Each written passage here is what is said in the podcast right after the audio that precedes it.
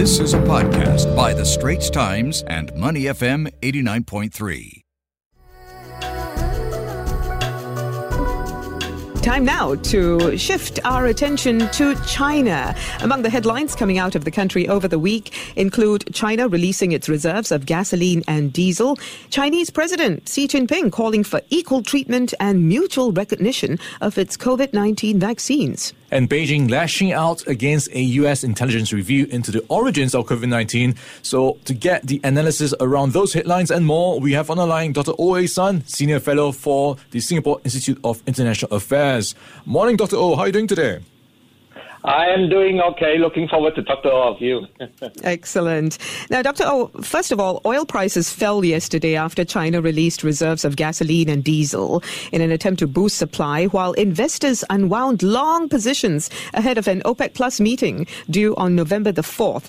All of this part of China's latest move to combat an energy crunch that's threatening economic growth.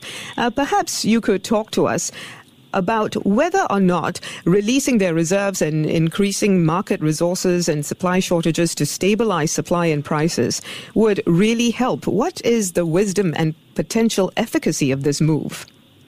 Well, I think analysts around the world are also trying to guess at what was China's true intention. Granted, there was an energy uh, crunch or energy crisis in uh, China because uh, you know, the electricity generated is not sufficient to supply for its uh, de- uh, demand. But uh, China's release of its uh, strategic petroleum reserve uh, amounted to, I think, at least to one calculation, uh, less than half a day of what China would have used, I mean, in terms of petroleum. So I think number one is a very symbolic nature that China matures as a major consumer, is ready to uh, uh, sort of release some of its reserve uh, when, well, the reserves is top up. But I, I, don't think it actually help a lot because the energy prices, or rather the oil price, rebounded shortly after it dropped in the last few days here. Yeah, Dr. O, talking about fossil fuels, uh, of course, the G20 summit just wrapped up, and we are in the uh, COP26 meetings this week. And this is where President Biden is saying he is disappointed that China and Russia have declined to make stronger commitments to combat climate change or to send their leaders to key global meetings to address the crisis at the G20 summit and, of course, the COP26.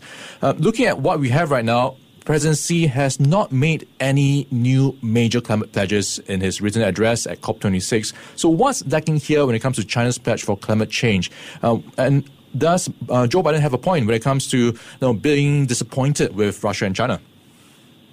Well, the G20 countries, I think they pledged to, uh, most of them at least, uh, to have uh, sort of carbon neutral status by 2050 whereas uh, China and Russia would like to push that back for 10 years to 2060. But more importantly, I think it has to do with this so-called coal power plant, right?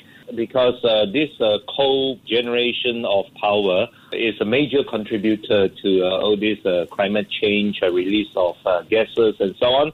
And China has not made a firm commitment to eradicate coal power plants as a major supply of uh, its uh, power. So I think uh, that was what Biden was referring to, that China and Russia would still be using coal as a major source of its energy here. This podcast is available on our audio app. That's A W E D I O. Like us and rate us. And now, back to our podcast episode. Mm. So clearly, China could be doing more here. In your view, what more can they do in the short to medium term? What more will they be willing to do? Well, of course, uh, China has been uh, deploying a lot of uh, new technologies uh, in terms of trying to cut down its uh, release of uh, greenhouse gases. But perhaps it's just not enough because there's a trade off between China's demand for energy, as we mentioned just now, on the one hand, and on the other hand, the pollution as well as uh, the climate change that is generated by these coal power plants uh, in China. So as it uh, weighs uh, these two competing demands, I think China came down on the side of development here. Yeah, something balanced for China. And talking about mm-hmm. the U.S. versus China, we have President Xi Jinping calling for equal treatment and mutual recognition of China's COVID 19 vaccines based on WHO's emergency use list. Uh, so, walk us through what's happening here. Why are they so unhappy, and what's the status of Chinese vaccines on the international front when it comes to being recognized? Well, in terms of uh, WHO, uh, it does or it did uh, list uh, most of China's major vaccines on the so-called emergency use uh, list. But I think the crux of the matter is that uh, many advanced countries, the U.S. Uh, and uh, the European Union and so on, they did not quite recognize China's vaccines when it comes to admission of people into the U.S. and European Union and so on. So, well, because a lot of people like to travel to those places, so if they got uh, inoculated with Chinese vaccines, they could not do so. And in China's opinion, that uh, it's uh, some form of discrimination here. What do you think can be done about this in order to remove uh, the discrimination that we're seeing prevail in some quarters? Well, there, there are uh, undoubtedly uh, unease over the efficacy of China's uh, vaccines from the viewpoints of the U.S. as well as the EU. So I think uh, there have there has to be uh, more transparency uh, in terms of uh, the various uh, clinical trials that have been done, and also, the, for example, the, indeed more data on uh, how these uh, vaccines could uh, combat the, the virus and so on would have to be released from the China side. Then I think perhaps there could be some form of accommodation here. Yeah, talking about COVID 19, Dr. O, there's this ongoing blame game right now, and Beijing has lashed out against a U.S. intelligence review into the origins of COVID 19, uh, calling political and false, also urging Washington to stop attacking China. So this is coming days after U.S. Office of the Director of National Intelligence released a fuller version of its findings from a 90-day review ordered by U.S. President Joe Biden. So it looks like there's this blame game going on.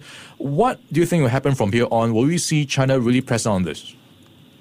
Oh yeah, I think China uh, is going all out uh, against uh, what it uh, sees as uh, the U.S trying to vilify uh, China as the origin of uh, the, the COVID 19 virus. But uh, I, I, think uh, it is, of course, part of the larger power struggles between US uh, and China as the two superpowers vying for world, uh, shall we say, dominance here.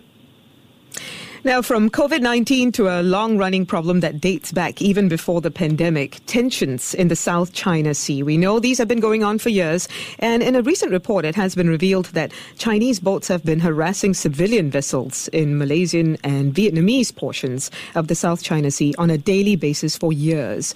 To what extent would you say this is just the beginning of a, a larger war brewing in the South China Sea? I mean, Beijing does have a lot on its plate right now.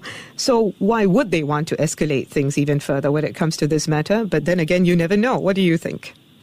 Well, uh, as you mentioned just now, it has been going on uh, for years. Uh, traditionally, these uh, Southeast Asian uh, claimant countries for South China Sea, they would uh, try to keep the, the matter low key and perhaps try to settle with China behind the scene and so on. But of course, in recent years, they have become more vocal and more strident calling out China for uh, you know in, uh, going into uh, having incursions into what they claim to be their waters and, and so on. But I think the major war is unlikely to break out because, as you said, China uh, has its uh, plate uh, full for, for the moment. But it does need to continue to make all these incursions because under international law, if you do not continue to claim what you think uh, you should be claiming in terms of territory, then uh, you will be seen as having abandoned your claim. So, yeah, it, it would, I think, continue for quite some time. Yeah, quite a lot to watch for China. We've got oil prices, COVID 19, the blame game, climate change, a lot going on with China. We're chatting with Dr. O.A. San. He's a senior fellow for the Singapore Institute of International Affairs, helping us to break everything down for us.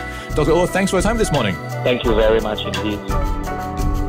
The Asian Insider Podcast channel is also available on Apple Podcasts, Spotify, Google Podcasts, and our audio app.